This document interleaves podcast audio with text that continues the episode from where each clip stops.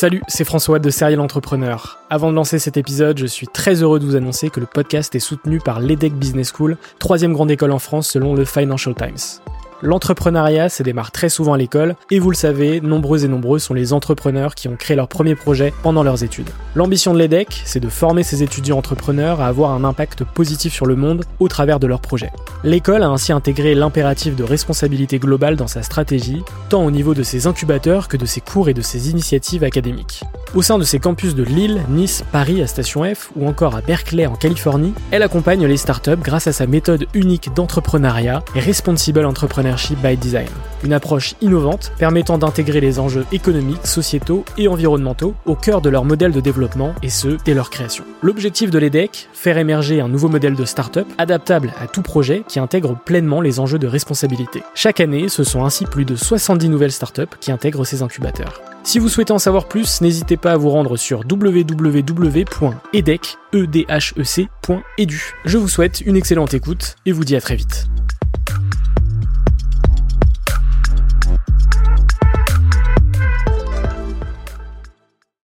Bienvenue sur Serial Entrepreneur, le podcast des entrepreneurs.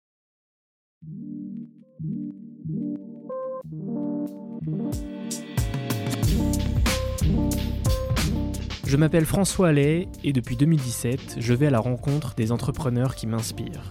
PME, start-up, grandes entreprises, la mission de Serial Entrepreneur est de mettre en avant toute la diversité de l'entrepreneuriat francophone.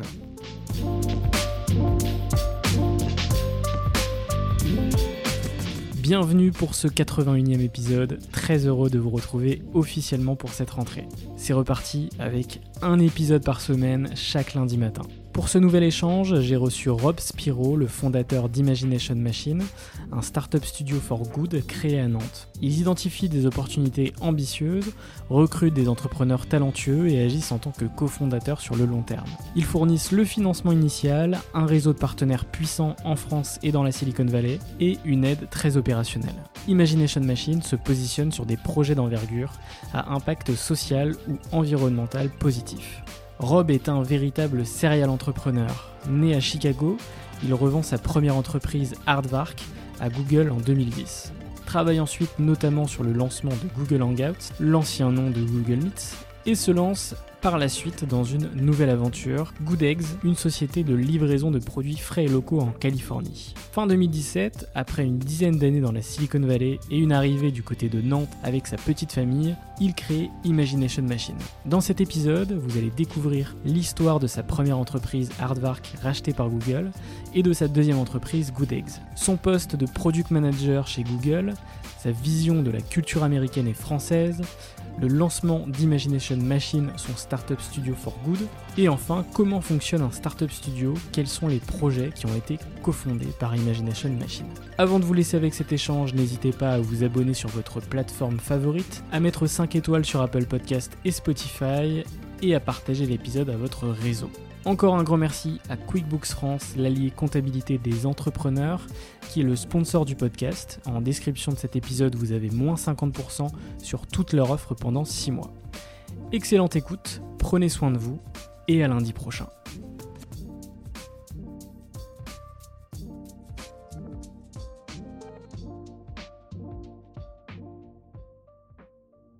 Aujourd'hui, je suis très heureux de recevoir Rob Spiro. Euh, salut Rob, comment tu vas? Merci, euh, salut, euh, je vais bien. Tu es le fondateur et le dirigeant de Imagination Machine. Euh, c'est un startup studio for good. On aura l'occasion d'en parler dans cet épisode. Mais avant d'en parler, j'aimerais revenir avec toi sur ton parcours et notamment ce que tu as fait avant d'entreprendre. Est-ce que tu peux m'en dire un peu plus? Mon parcours, ça commence, je suis né à Chicago, donc je suis un Américain et j'ai étudié l'histoire, rien à voir avec l'entrepreneuriat et la tech. Mais rapidement, euh, je me suis installé dans la Silicon Valley euh, quand j'avais 21 ans.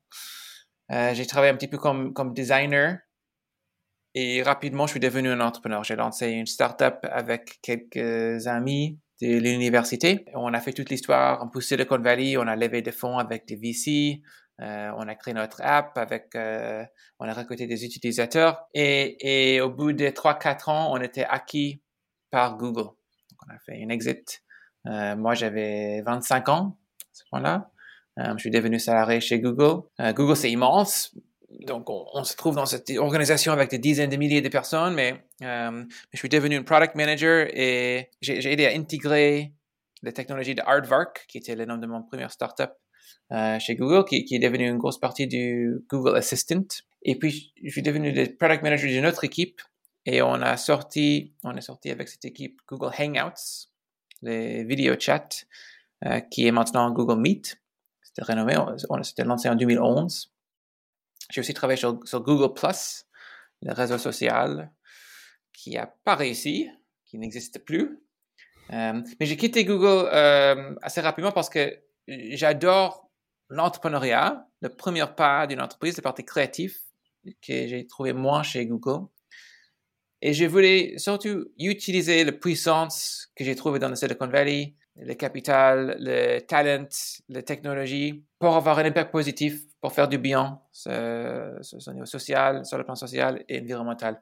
Et donc j'ai lancé une startup en, en 2011-2012 qui s'appelle Good Eggs, qui est une genre de supermarché dématérialisé euh, où tous les produits viennent de producteurs et agriculteurs locaux et éthiques, souvent bio. Euh, donc, on a lancé ça à San Francisco avec une autre cofondateur, on était, on était deux. Euh, et on s'est développé rapidement. Jusqu'aux cinq ans plus tard, on était 200, 300 salariés. Il y avait un moment où je me suis dit, le métier de diriger une entreprise des centaines de salariés, c'est plus du tout le même métier. Les défis sont complètement différents que les défis de création. Et donc, j'ai recruté à un moment donné une CEO pour Good Eggs, qui était une sorte de...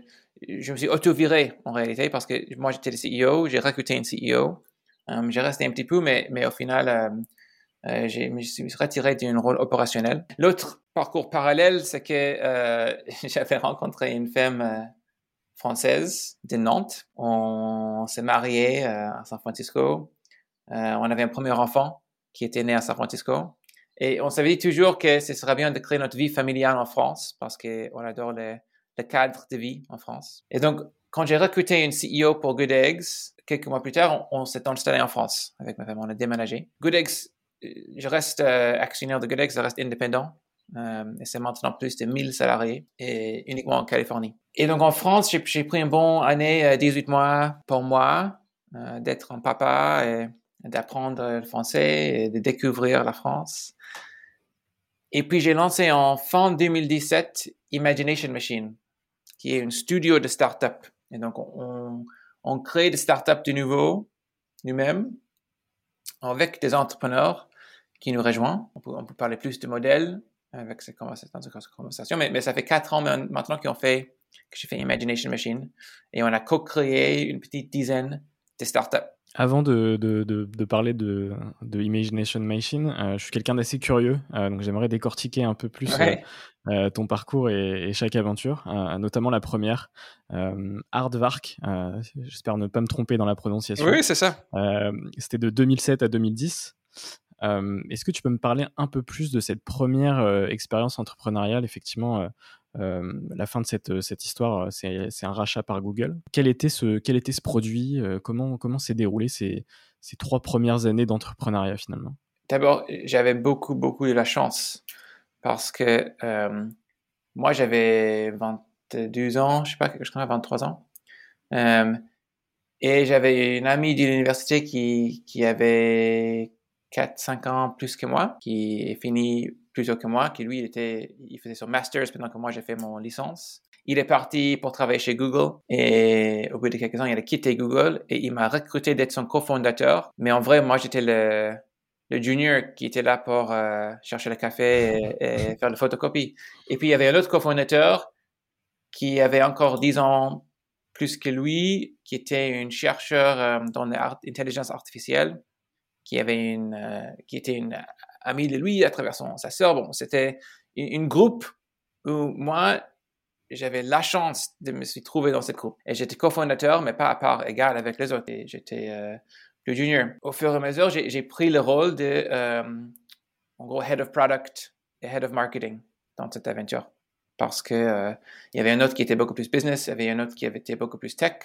Et moi, j'ai bossé 100 heures par semaine pour euh, apprendre, pour prouver que j'ai pu, j'ai pu jouer avec les grandes, mais, mais j'avais beaucoup de chance. Et donc, l'hypothèse de départ de Aardvark, c'était que le, le réseau social qui venait d'ouvrir avec Open Graph, euh, plein d'autres choses, qui, qui fait qu'on peut créer des applis sur Facebook, sur d'autres réseaux sociaux, euh, Gmail, on se dit, ben, il y a plein de données dans ces réseaux sociaux qui on peut peut-être utiliser pour aider avec la recherche, le moteur de recherche. Et qui en fait, avec un moteur de recherche, on, fait notre euh, recherche, on met des keywords dans Google, on a 10 euh, liens pour chercher de l'information, mais c'est très sec. Et en réalité, quand on cherche de l'information en vrai, naturellement, on cherche ça conversationnellement. On cherche ça par d'autres gens, on parle avec des gens, c'est comme ça qu'on apprend. Est-ce qu'on peut pas faire trouver l'intersection entre réseau social et moteur de recherche euh, pour créer un produit euh, qui est plus naturel. On avait un premier euh, essai qui était un genre de service par téléphone où j'appelle un numéro, j'appelle, je, parle avec quelqu'un. Ça n'a pas du tout fonctionné. On avait une deuxième idée qui n'a pas du tout fonctionné, une troisième idée qui n'a pas du tout fonctionné. et, et, je pense que c'était notre septième idée. Et on peut parler plus de ce processus qu'on a utilisé parce que c'est quelque chose que j'utilise toujours. Mais euh, on avait créé Aardvark. Et c'était un chatbot.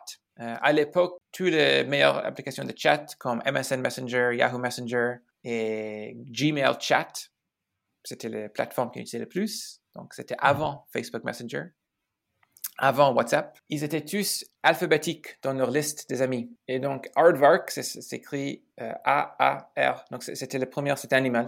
En français, c'est un tamanoir. Hmm. Euh, mais en anglais, c'est Aardvark avec 12 A. Et donc, on, s'appelait Aardvark pour être le premier dans la liste. Et l'idée, c'est que tu poses une question à Aardvark. Ça peut être n'importe quelle question. Euh, j'ai vu une recommandation pour un restaurant. J'ai vu savoir euh, est-ce que quel livre à lire pour apprendre plus sur, sur temps. pourquoi le gouvernement a fait ce choix je pose la question en chatbot. Le chatbot me répond tout de suite en disant OK, j'ai compris, je cherche quelqu'un qui peut répondre à ces questions. Et dans l'espace de 30-60 secondes, j'ai une réponse de quelqu'un qui est peut-être dans mon réseau ou un ami d'un ami, un ami d'un ami d'un ami, qui est expert dans ce domaine, qui me donne une réponse. Et ça devient une conversation. Donc, je peux répondre, hmm. on peut continuer comme ça. Et donc, c'était une, c'était une genre de moteur de recherche, on, on appelait ça un moteur de recherche social. Génial donc vous étiez un, des précurseurs euh, dans, ce domaine peut-être? Oui, il y a, il y a euh, une type de produit comme ça qui s'appelle Expert Network, euh, réseau d'experts, qui est utilisé dans, dans les domaines professionnels. Nous, on a créé quelque chose qui est beaucoup plus B2C. et c'était assez technologique parce que le premier défi, c'était, OK, quelqu'un pose une question. Il faut maintenant comprendre c'est quoi le sujet de ces questions. Il faut trouver un expert dans quel domaine. Et ça, c'est assez complexe. Euh, c'était pour ça que, c'était bien d'avoir un cofondateur qui était vraiment un chercheur dans l'intelligence artificielle. On, a développé des choses qui sont euh, maintenant, dans 2022, utilisées un peu partout, mais en 2007, en 2008, c'était super avancé. Euh, et l'équipe, parce que pendant trois ans, on a créé une équipe d'intelligence artificielle. Maintenant, ces gens-là sont des leaders dans les équipes chez Apple et Google et, d'autres boîtes. Mais, mais le défi, c'était de c'est comprendre la question, et puis de faire un indexing tous les gens dans le réseau et de comprendre leur domaine d'expertise.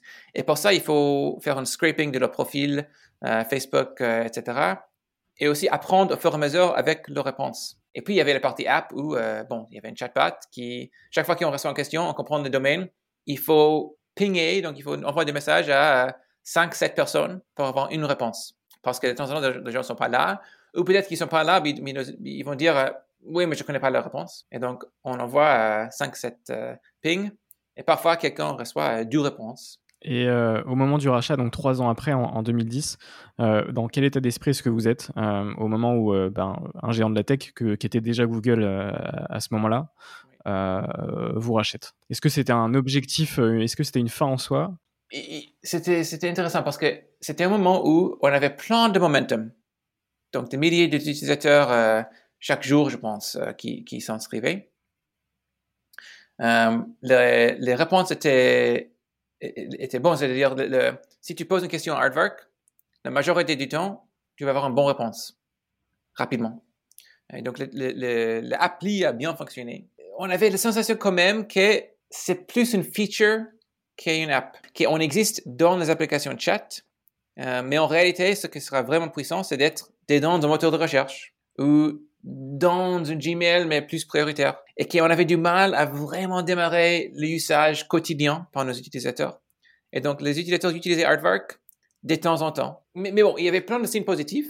Et donc, on est sorti pour lever plus de fonds. On a fait notre Series B et on avait des offres de fonds. Et c'était au même moment qu'on a parlé avec euh, Google et quelques autres euh, géants de la tech parce qu'on on le connaissait, parce que c'est ça aussi d'être dans le Silicon Valley, c'est que tout le monde se connaît un petit peu, on connaissait euh, des gens qui travaillaient dans, chez Google, etc. On avait une offre de rachat. Et donc, il fallait choisir entre une offre de rachat versus une levée de fonds Series B. Et on a choisi l'offre de rachat aussi bien parce que on était jeunes et on s'est dit, bah, c'est super, on peut toujours faire de l'autre startup. Mais aussi parce qu'on avait cette sensation que, quand même, il y a quelque chose qui manque dans ce produit, c'est plus une feature. Et, euh, et, du coup, ensuite, tu restes un an chez Google hein, en tant que, product manager. Euh, effectivement, tu en, en as un peu parlé. Et ensuite, tu, tu pars euh, assez rapidement pour fonder Good Eggs. et du coup, j'aimerais en savoir plus sur cette deuxième expérience entrepreneuriale. Oui, bah, j'étais super motivé de d'utiliser tout ce que j'avais appris euh, pour faire quelque chose un, peu plus concret, euh, d'avoir un impact plus tangible, d'aider les gens. Moi, je suis pas passionné de la tech en vrai. Euh, je trouve ça super intéressant intellectuellement, je suis pas passionné. C'est pas ça qui m'anime. c'est des outils, mais ce qui m'anime, c'est des histoires humaines, c'est la nature. et même avant de, travailler, après j'ai fini mes études à l'université, j'ai passé euh, une été, une saison sur une ferme. J'ai travaillé sur une ferme parce que j'adore ça. C'était un ami qui avait une ferme familiale et j'ai aidé euh, à être un agriculteur pendant euh, six mois. Et, ça m'a marqué parce que j'adore ça. J'adore le produit qui sort de l'agriculture, la bonne nourriture. Je pense que le, le lien entre la santé humaine, la santé sociale et la terre, euh, est beaucoup plus fort qu'on se rend compte dans, dans la société, euh, dans la vie quotidienne. Et donc, j'avais envie d'utiliser le tech pour servir à ça. Et donc, j'ai, on a lancé Good Eggs sans, sans idée. J'avais aussi la chance qu'il y avait des investisseurs chez Aardvark qui a fait un bon exit, qui me, qui m'ont dit, Rob, si tu lances une deuxième startup, on est là avec une, une euh, seed financing. Même avant de savoir le produit ou l'idée. Il te faisait confiance en tant qu'entrepreneur, quoi. Voilà. J'ai dit, OK, on lance GoodEggs. J'avais une cofondateur avec moi et dans le premier jour, on avait aussi trois euh, premiers salariés. Ils étaient aussi des cofondateurs, entre guillemets, qui étaient des salariés, des membres d'équipe chez euh, qui étaient chez Google et qui, qui est parti avec moi. Et on s'est dit, OK, GoodEggs, on a une mission. Notre mission, c'est d'utiliser la technologie pour aider euh, local food systems. En anglais, on dit local food systems. Ça veut dire euh, des systèmes circuits courts, des des agriculteurs, des distributeurs, des, commerçants qui fait qu'il y a un système euh, local. Et c'était tout ce qu'on avait. On n'avait pas une idée. On n'avait que les missions. On savait que c'était difficile pour Local Food Systems, pour ce circuit court, que si je suis un agriculteur, je ne veux pas jouer avec l'écran, je veux faire des choses euh, plus petite échelle, plus manuelles, mais, mais mieux, meilleur pour la terre, meilleur pour la santé. C'est très difficile à gagner ma vie. Et si je veux acheter que de local, c'est aussi très difficile parce qu'on ne trouve pas forcément ce produit dans le supermarché. Donc, je peux aller au marché, mais c'est une fois par semaine, euh, quelques heures. Peut-être je suis pas dispo. Euh, peut-être que je peux pas trouver toute la nourriture que je souhaite euh, au marché. Bon, on savait pas la solution. On savait qu'il y avait une problématique. C'était une mission qui nous animait. Et donc, on, pouvait lever des fonds. On a fait une levée seed euh, le premier mois pour financer notre processus d'arrêter pour trouver un produit on a, on a commencé, on s'est dit, bah, ce serait intéressant de tester une supermarché avec livraison à domicile, avec que de bons produits euh, locaux et, éthiques et bio. Mais on s'est dit en même temps, ça doit être pas possible de faire ça d'une façon rentable et efficace. On ne savait pas comment faire, ça, veut dire les entrepôts, des logistiques, euh, trop, trop compliqué. Mais on s'est dit, testons ça et on va faire, euh, on, fake it, on, va faire ça en faux. Juste pour comprendre mieux l'expérience utilisateur, qu'est-ce qu'ils disent les utilisateurs, les consommateurs, est-ce que c'est meilleur ou pas, pourquoi, et peut-être qu'on va prendre des choses qui vont nous emmener à faire à, avoir une idée. Et donc, on avait lancé quelque chose super simple, avec une interface euh, simple où on peut commander des produits. C'était complètement manuel, c'était complètement fake. Et donc, quand les gens commandaient des produits, on est allé au marché ou au supermarché pour chercher ce produit. On a repackagé ça et on a livré nous-mêmes. Donc, ce hmm. c'était pas du tout un produit, une offre. C'était pas scalable. C'était quelque chose où, si on considère nos salaires, etc., pour chaque commande de 50 euros, on a dépensé 1000 euros pour, le livrer. Mais on a fait ça pendant quelques semaines pour apprendre. Et en réalité, les gens adoraient le service, plusieurs raisons. C'était une qualité de nourriture qu'on a pu accéder qui était top parce qu'on est allé au marché, on est allé aux fermes pour chercher ces produits. La qualité de service de livraison à domicile était top. Euh, on savait juste pas comment l'opérationnaliser. Et donc, on a fait un deuxième test, une troisième test, une quatrième, que chaque test était une nouvelle, idée. Et chaque fois, on a appris tellement de choses, aussi bien sur l'expérience consommateur que sur la partie logistique, qui nous a amené à faire le prochain test, qui au bout d'un an, 12 mois, on avait fait 6 ou 7 lancements de produits à petite échelle, en fake. Et on s'est dit, allez, je pense qu'on a une idée maintenant de comment faire la première idée, mais maintenant comprendre comment faire. On a, on a mieux compris euh, l'opération, etc. On, a compris qu'en fait, l'industrie de food, c'est pas que en industrie, une industrie, c'est chaque rayon du supermarché, en vrai, c'est une industrie à part. L'industrie des, poissons, c'est différent des mm. fromages, c'est différent des euh, fruits et légumes. Et donc, on a commencé à comprendre toutes les nuances de ça. On a commencé à comprendre euh, les nuances de logistique pour chaque type de produit qui fait qu'on on a pu relancer quelque chose qu'on appelait Good Eggs, mais avec une vraie opération et avec beaucoup, beaucoup de technologies dans, dans l'entrepôt euh, et dans la supply chain pour faire en sorte que c'est soit efficace. Ouais, donc un, système logistique assez automatisé, euh, assez, euh, dès que la personne commande, c'est empaqueté et, livré potentiellement. Tout à fait, et, qui fait que dans un supermarché, on peut avoir 100, 200 euh, suppliers, producteurs, mais c'est pas vraiment le producteur direct, on commande des distributeurs, des intermédiaires. Parce que dans un supermarché, c'est compliqué d'avoir plus de, euh, j'en vante le chiffre, mais, mais pour donner l'ordre de grandeur, c'est difficile d'avoir plus de 200 euh, producteurs, suppliers.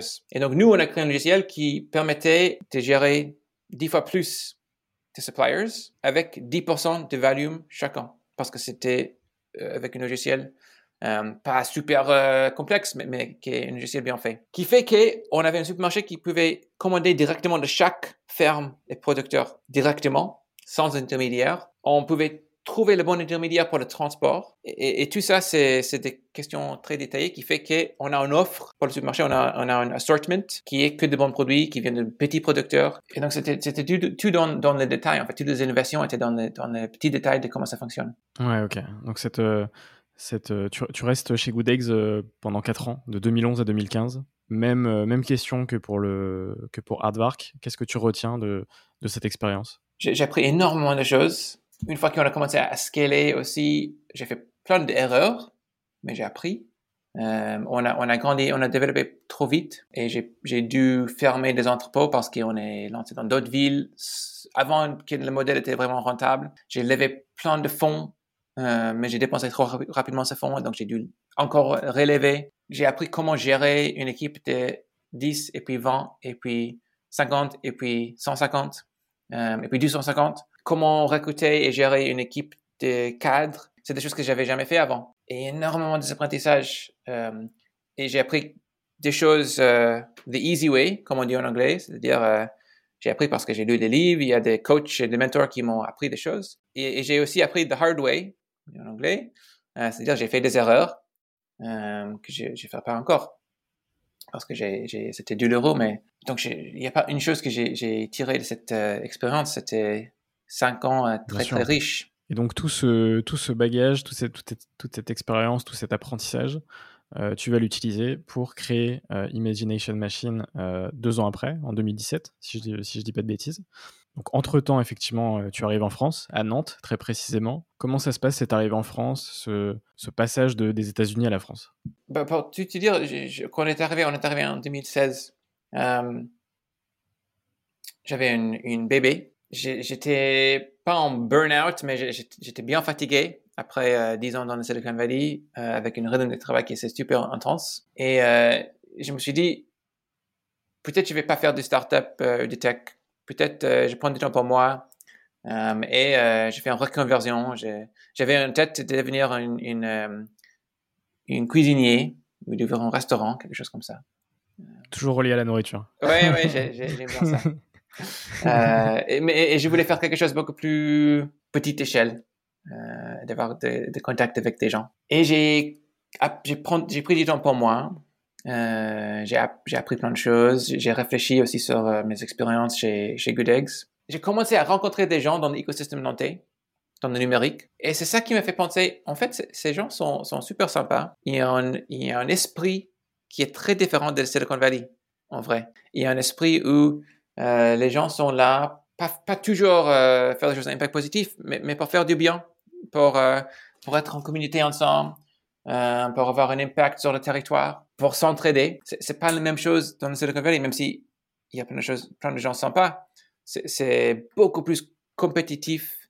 Euh, il y a 100 fois plus de, de startups et des investisseurs et de, euh, qui fait que c'est plus anonyme, c'est mon personnel, et que c'est très, très compétitif. Et j'ai trouvé un écosystème à Nantes, et, et je dis à Nantes, pas en France, parce que c'était vraiment l'écosystème à Nantes que j'ai trouvé, je savais pas les gens à Paris.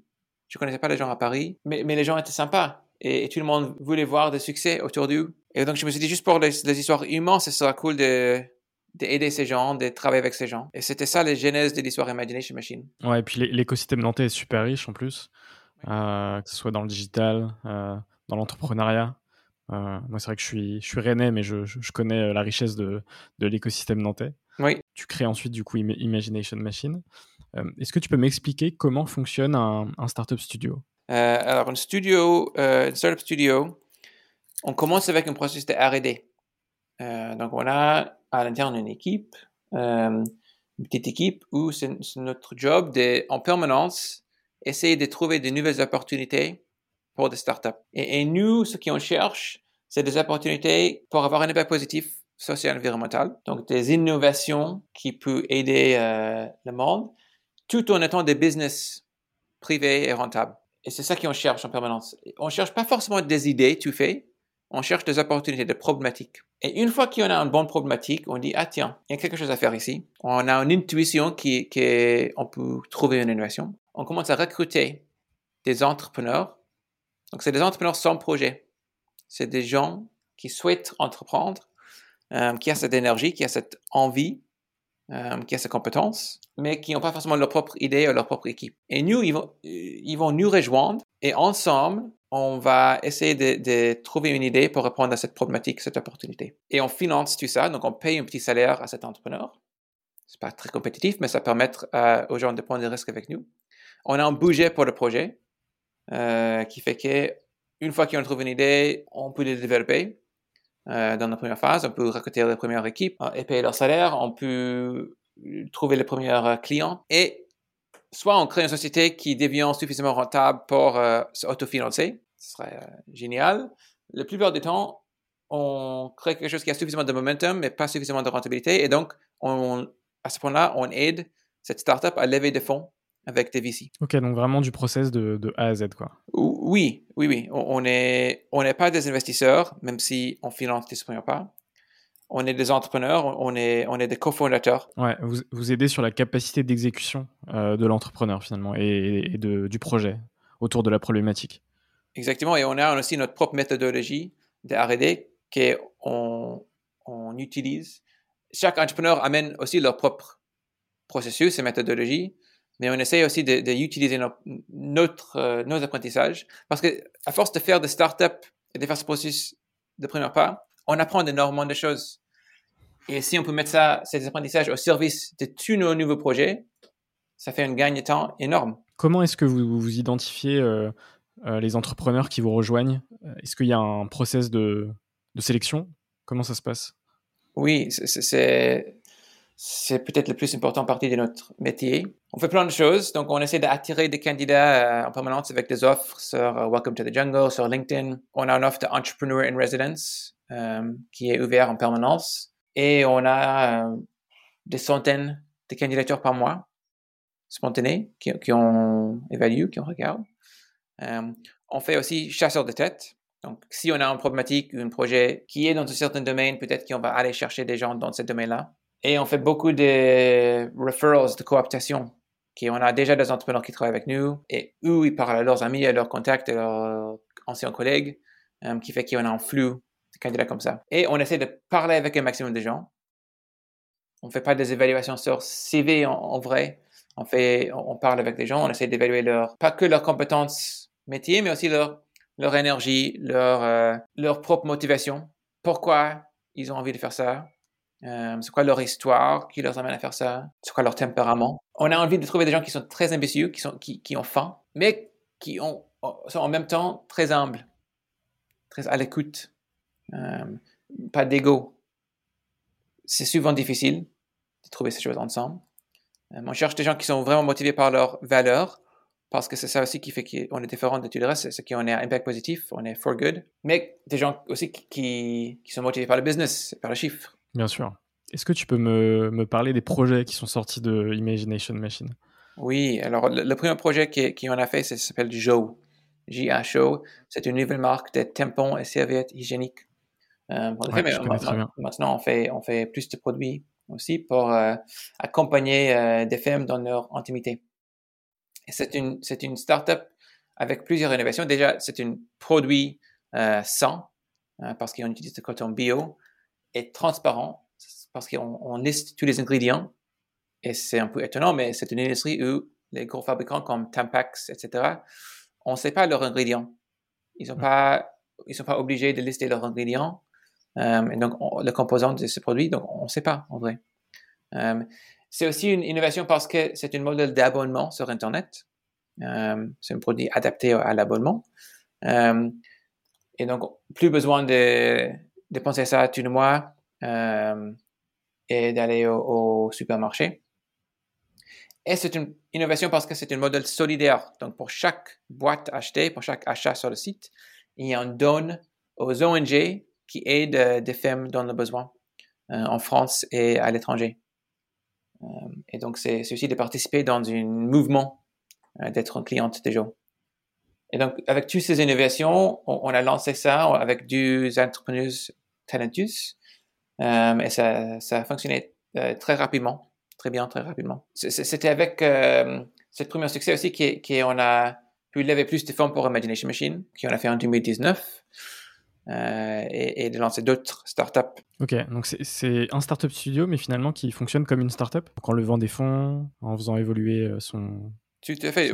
on, est absolument une startup nous-mêmes, oui, parce qu'on est une équipe opérationnelle. On est euh, très engagé avec les, les améliorations continues. Donc, on est en permanence en train d'améliorer notre propre processus, d'apprendre. Chaque nouveau projet est, est, meilleur. Techniquement, on est comme une startup, on est un SAS. Euh, même si financièrement, on est un peu plus comme une fonds d'investissement. C'est-à-dire qu'on ne fait pas de chiffre d'affaires. On lève des fonds, on investit ces, fonds euh, dans la création de valeur, dans la création de start-up, ou on prend des parts dans la start-up avec l'objectif qu'on va vendre nos parts dans le futur euh, pour faire un retour sur investissement. On a, je peux parler de quelques autres projets. rapidement, on, a lancé une startup, on a co-créé une startup qui s'appelle Beam Energy, fait un nouveau type de panneau photovoltaïque, plug and play. Donc, c'est des panneaux photovoltaïques qu'on peut acheter euh, sur le site ou dans un magasin. Et on amène ça chez nous sans un installateur, sans un expert. Hmm. On branche ça dans une prise classique. On peut mettre ça sur le mur extérieur d'une maison comme, une, comme un tableau euh, ou sur le sol. Et ça marche. Ça injecte de l'électricité dans notre maison. C'est super simple. Euh, et ça, ça, ça cartonne et c'est une vraie innovation plus technologique pour euh, la transition énergétique. On a co-créé une startup qui s'appelle le Minimonde. Euh, le Minimonde, c'est une nouvelle marque de, de, jouets enfants et de magazines enfants qui utilisent des matières euh, responsables, euh, compostables, recyclées pour leurs jouets. C'est un nouveau type de plastique. Et des magazines enfants aussi qui, qui a une vraie message, une vraie mission. C'est de faire en sorte que les enfants sont plus ouverts au monde, aux aventures, aux autres cultures donc, chaque mois, il y a une nouvelle destination. Il y a une petite famille qui prend le tour du monde. Et chaque mois, il y a une nouvelle destination. Et les enfants peuvent recevoir une magazine que pour eux sur le sujet de cette euh, destination avec euh, des coloriages, des gommettes, des histoires, euh, des petits vocabulaires dans une nouvelle langue, des recettes de cuisine. et ça, ça, ça cartonne cet abonnement magazine. On a co-créé une startup qui s'appelle Il était plusieurs fois ça aussi, c'était une startup qui existait avant, comme Vive le Marché, mais cette fois-ci, on a fait un investissement pour devenir associé.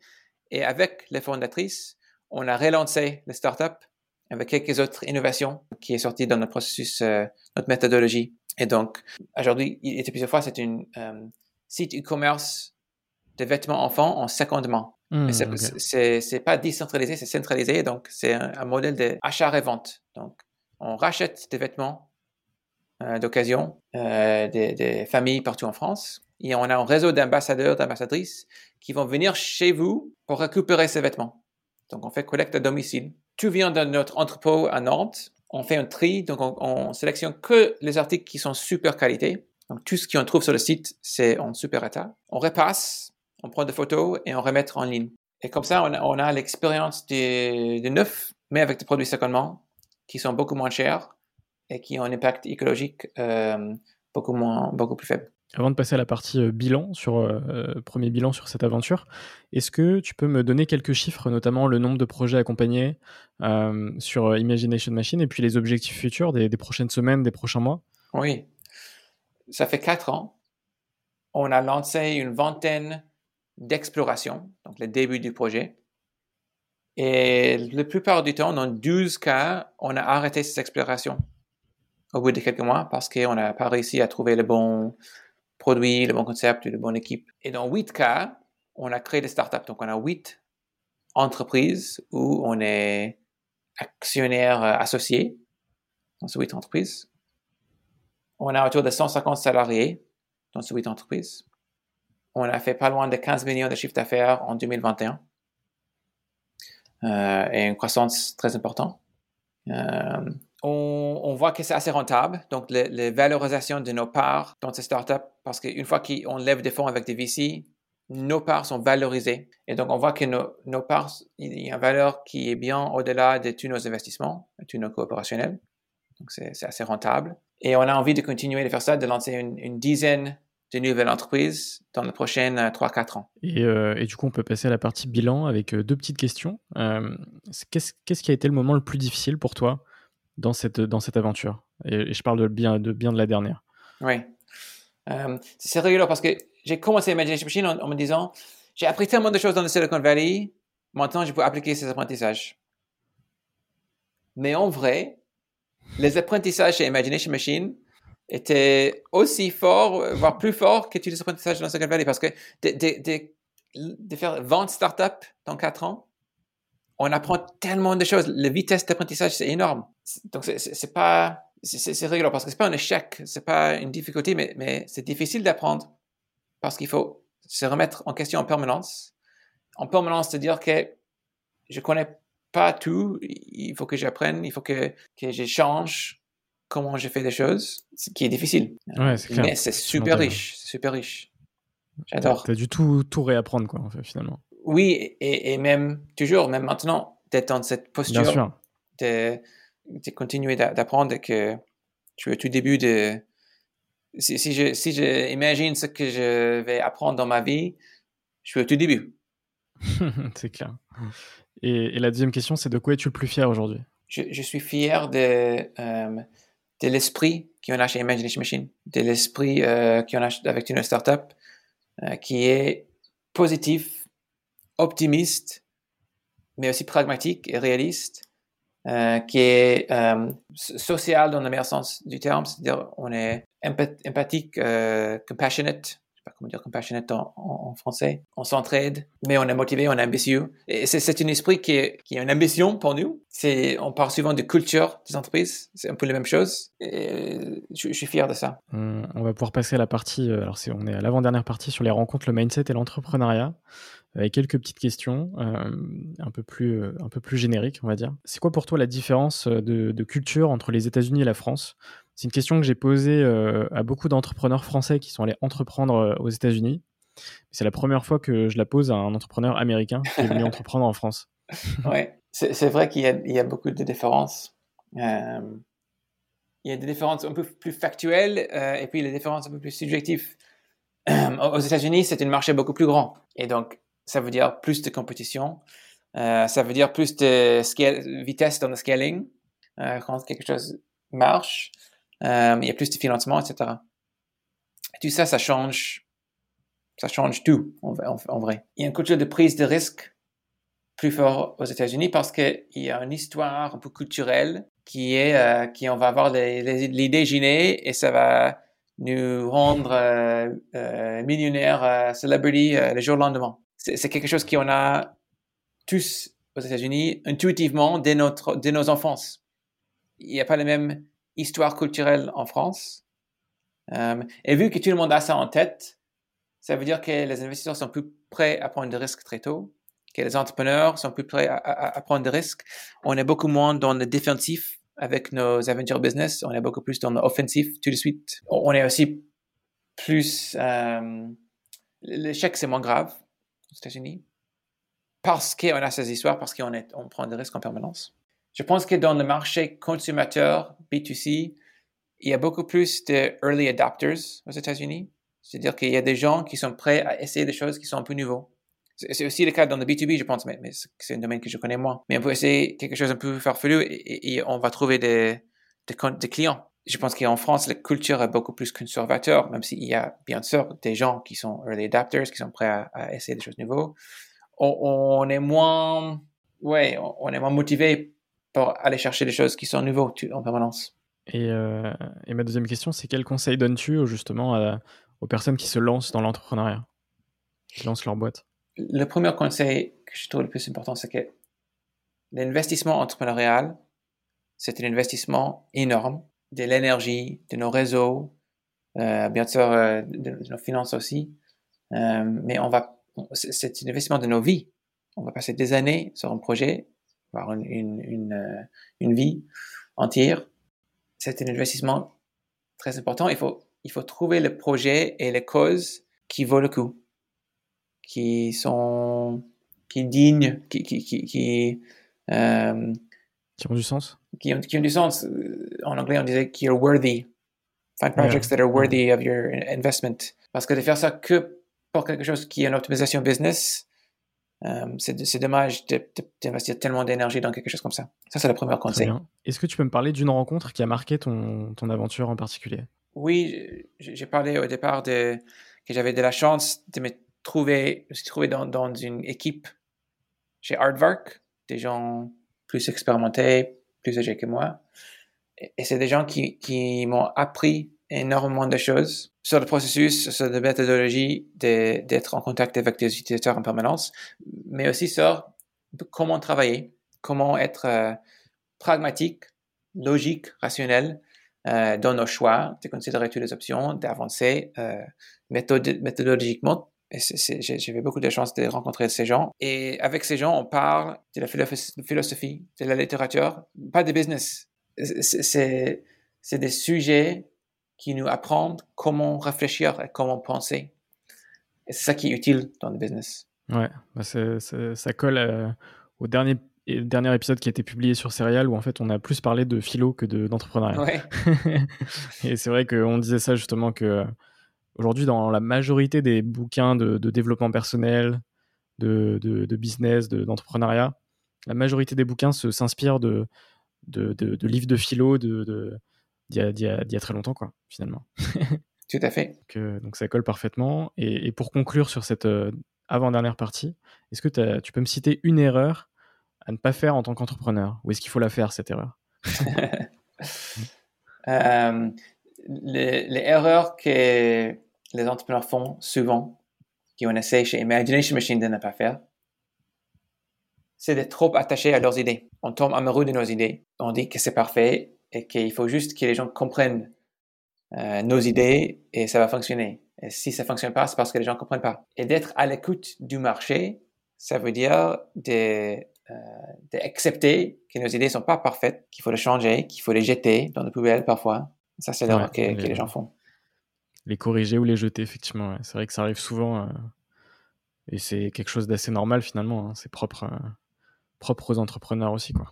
Tout à fait. On, passe à la dernière partie du podcast avec quelques petites questions euh, rapides, même si à chaque fois, tu as le, temps évidemment d'y répondre. Mhm. Euh, est-ce que tu as un livre à me conseiller? Il y a un livre par un euh, psychologue et philosophe américain qui s'appelle Jonathan Haidt, qui s'appelle The Righteous Mind. Mmh. et ça parle de pourquoi les gens font, ont des avis souvent politique, mais pas que, euh, tellement tranché. Euh, est-ce que c'est rationnel? Est-ce que c'est par leur tradition, euh, leurs parents? et, c'est brillant parce que il montre que c'est un type de d'émotion qu'on a tous, qui est différent, euh, euh, ce qu'il appelle the moral matrix, euh, qui, qui on est grand, on grandit dans des communautés, dans des, contextes qui fait que on sent des choses profondément. Et ça, explique pourquoi il y a tellement de divisions dans la société aujourd'hui entre gauche et, droite ou entre globalistes et global, pas globalistes, mais, mais les gens euh, qui sont ouverts euh, aux, aux, autres pays et les gens qui sont plus euh, protectifs. Ouais. bon, je, je, trouve que c'est brillant et que je conseille à tout le monde. Si tu pouvais racheter n'importe quelle boîte sans limite financière, ce serait laquelle? Total ou une autre géant du pétrole? Pour en faire quoi? Pour, pour, arrêter euh, l'hydrocarbone. pour, les, pour le supprimer. ouais. Pour le transformer. Je pense que je pense ouais. que il faut absolument des boîtes de l'énergie dans notre monde, que les géants actuels de l'énergie peuvent être des acteurs euh, responsables qui amènent le monde à euh, une supply de l'énergie renouvelable et sans et que les géants de pétrole sont, sont le, meilleur, le mieux placés pour le faire. Et s'ils font pas, ce sont aussi des boîtes qui sont le plus euh, nocifs et toxiques pour l'humanité. C'est clair. Et les, les, plus responsables de, de ce qu'on va traverser dans les prochaines années, ce qu'on traverse déjà finalement euh, sur le réchauffement climatique et, et, ce genre de choses. Quoi. Y a-t-il une question que tu aurais aimé que je te pose mais que je ne t'ai pas posée? Tu aurais pu me poser, c'est quoi, les inspirations pour ah, un yes. entrepreneur? Euh, les idées viennent, viennent d'où euh, Carrément. Et, Est-ce que tu peux me, me, répondre à cette question? C'est mon question, mais j'ai pas une bonne réponse. Mais, mais je pense que c'est important de noter que les vraies inspirations ne viennent pas du monde du business, pour moi. Ça vient du monde hors business, hors choses qu'on euh, discute dans nos conversations sur l'entrepreneuriat. C'est des, des, familles, c'est de la nature. Euh, c'est des bons moments qu'on passe ensemble entre, entre amis. Euh, c'est là où on s'inspire euh, et on se ressource.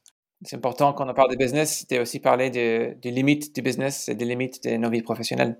Ouais, c'est clair. Je suis totalement aligné avec, avec ça. Quels sont les entrepreneurs que tu me conseilles pour un, un, un futur épisode? Bah, Je connais plein de super entrepreneurs avec qui on travaille chez, chez Imagination Machine. Donc, j'ai pu que te conseiller de parler avec euh, euh, Ralph, euh, Pierre-Emmanuel et Arthur de Beam euh, Énergie, de Quentin et Marine de Minimonde, de Aude et Caroline de Il était plusieurs fois, okay. Colline et, et Dorothée de Joe. Bah, J'irai checker ça. Et puis ma, ma, dernière question, à chaque fois, c'est quoi pour toi un entrepreneur? Un entrepreneur, c'est quelqu'un qui, qui n'accepte pas l'état des choses, qui n'accepte pas comment les choses fonctionnent aujourd'hui, et qui, qui, qui dit c'est pas obligatoire que ce soit comme ça. Ça, c'est les, débuts. Ce seront les, les mots de la fin. Merci beaucoup, euh, Rob, euh, pour euh, cette, cette discussion. Merci euh, à toi. Beaucoup apprécié. J'espère que ça t'a plu. Excellent, oui. Aujourd'hui, où est-ce qu'on peut retrouver euh, Imagination Machine? Sur, euh, sur le site directement, sur les réseaux aussi? Sur le site, moi, j'ai un newsletter que j'ai oui. sur Substack. Ouais. Imagination Machine, on a notre site, on a notre LinkedIn où on essaie de publier nos actus. Ok, bah écoute, je mettrai tous les liens en description de l'épisode. Merci Rob, et puis à bientôt sur, sur Serial Entrepreneur. À bientôt, merci. Au revoir.